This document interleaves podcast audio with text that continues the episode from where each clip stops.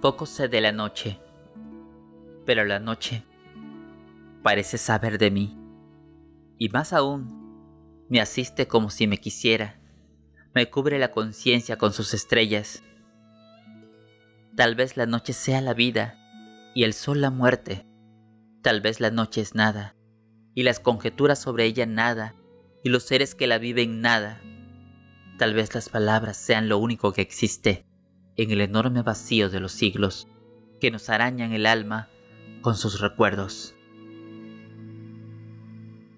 Pero la noche ha de conocer la miseria que bebe nuestra sangre y de nuestras ideas.